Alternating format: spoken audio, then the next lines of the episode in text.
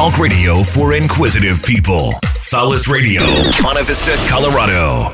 You're to prepare to be hated, rejected, maligned, and ridiculed. Now, if you believe Acts 2 4 about a special endowment of power from on high, then you've got to also believe Acts 2.17. Your sons and your daughters shall prophesy, and your young men shall see visions. I saw a vision this past April. So frightening it staggered my mind. And for the past three months, I've tried to shake it off, but I can't do it. I've only had two in my life. The first, 15 years ago, took me to the streets of New York, and every fact of that vision's been fulfilled. I've been terribly afraid to share this vision up till tonight for fear I'd be called a fanatic. But the same Holy Ghost that prompted me 12 years ago to share the story of the cross and switchblade has prompted me tonight to share this vision with you. In this vision, I saw five terrible calamities coming to America and the world. First of all, a worldwide recession caused by economic confusion. I saw in my vision at most a few more fat, flourishing years and then an economic recession that's going to affect the lifestyle of every wage earner in the world. The world economists are going to be at loss to explain what's happening. It's going to start in Germany, spread to Japan, and finally to the United States. Large and trusted corporations are going to go bankrupt. Many churches are going to go into bankruptcy. And some missionary projects are going to flounder. And one of the clearest messages I've ever received from God in my life is this. Use the next few good years left to prepare for a financial crisis. Get your house in order because hard times are coming. Number two, I saw nature having labor pains. Supernatural signs and changes that can't be explained by men. Worldwide disasters that we're witnessing right now, I see as labor pains in nature which are going to become more and more frequent and more intense the closer we get to the birth of the kingdom of God. I saw major earthquakes coming to the United States. I saw worldwide famine, especially in China, India, and Russia. I saw the world's food supplies completely dwindled and millions starving. I saw coming a new kind of cosmic storm appearing as a raging fire in the sky, leaving a kind of vapor trail. Tornadoes, hailstorms, floods, and hurricanes are going to pound the earth with such intensity and violence that all of mankind is going to have to admit the world is under supernatural siege. Number three, a flood of filth and a baptism of dirt in America. I see the prophecy of Nahum coming to pass in the very near future. God said, I'll pour abominable filth upon you. This means triple X-rated movies on cable t- television after midnight. This means R-rated movies within the next few years on network television. This means our newsstands are going to be flooded with such filth that Playboy magazine will look like a puritanical piece of trash. It means sex education classes in school will be using animated cartoons and filmed dramatized sexual intercourse. And just when it appears there's going to be a successful campaign against smut, just when the Supreme Court seems to be ro- ruling against pornographers, and when it appears the nation's returning to old-fashioned moral standards, suddenly the floodgates are going to swing open, and Satan is going to vomit filth out of hell, and it'll be just as it was in the days of Lot, and will vex the souls of God's most devout, devout saints. Number four, rebellion in the home. I see the new number one youth problem in America and the world as hatred toward parents.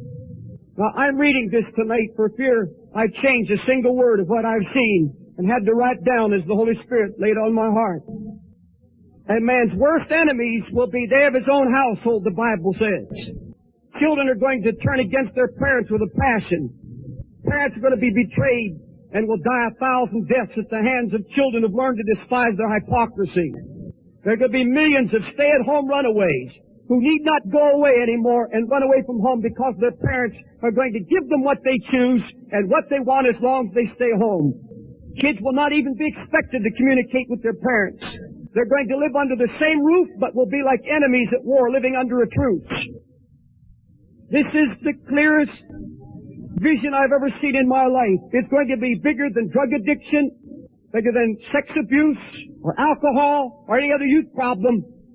And in a recent survey we did, 5,000 kids in 12 major cities, over 45% said, I hate my parents already.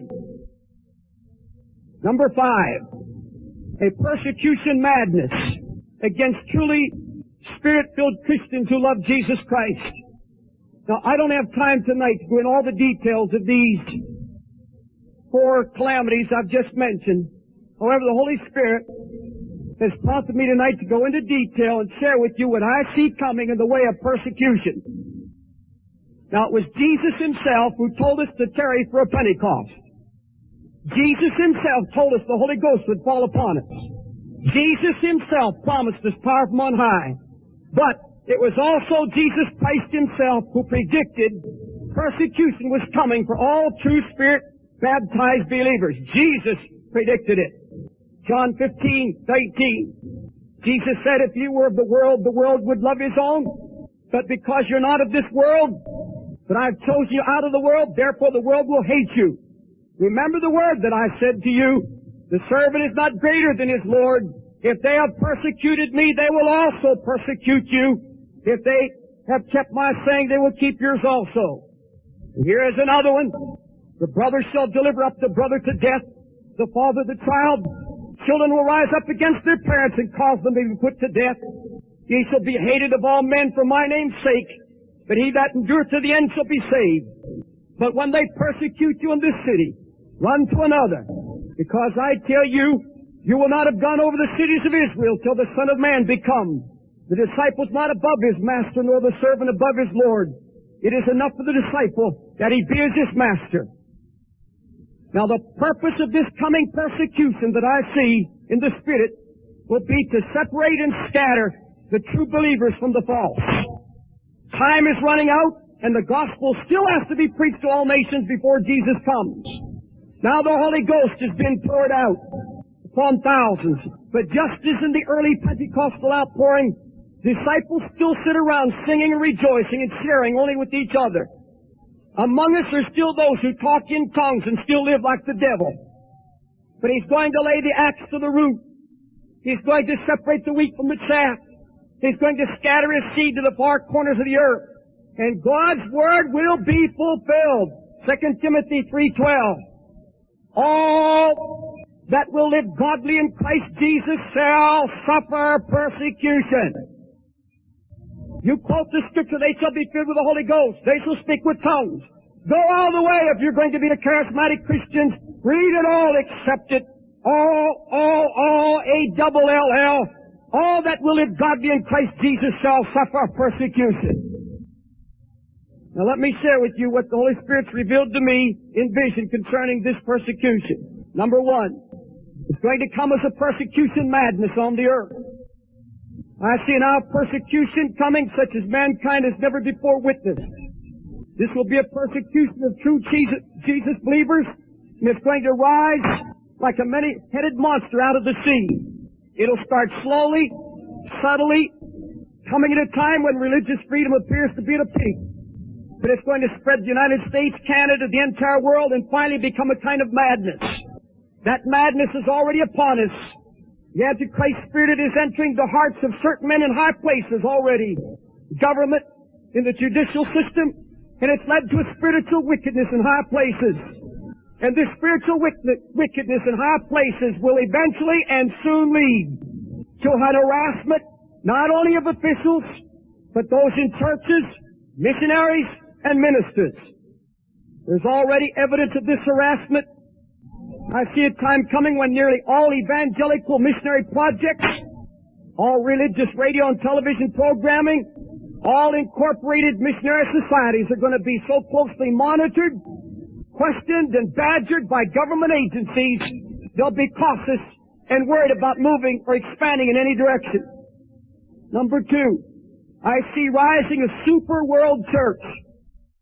I see the formation of a super world church council consisting of a union between liberal ecumenical Protestants and the Roman Catholic Church, joining politically hand in hand to create one of the most powerful religious forces on earth. And this union is going to start as a cooperative charities program and it will end in a political union.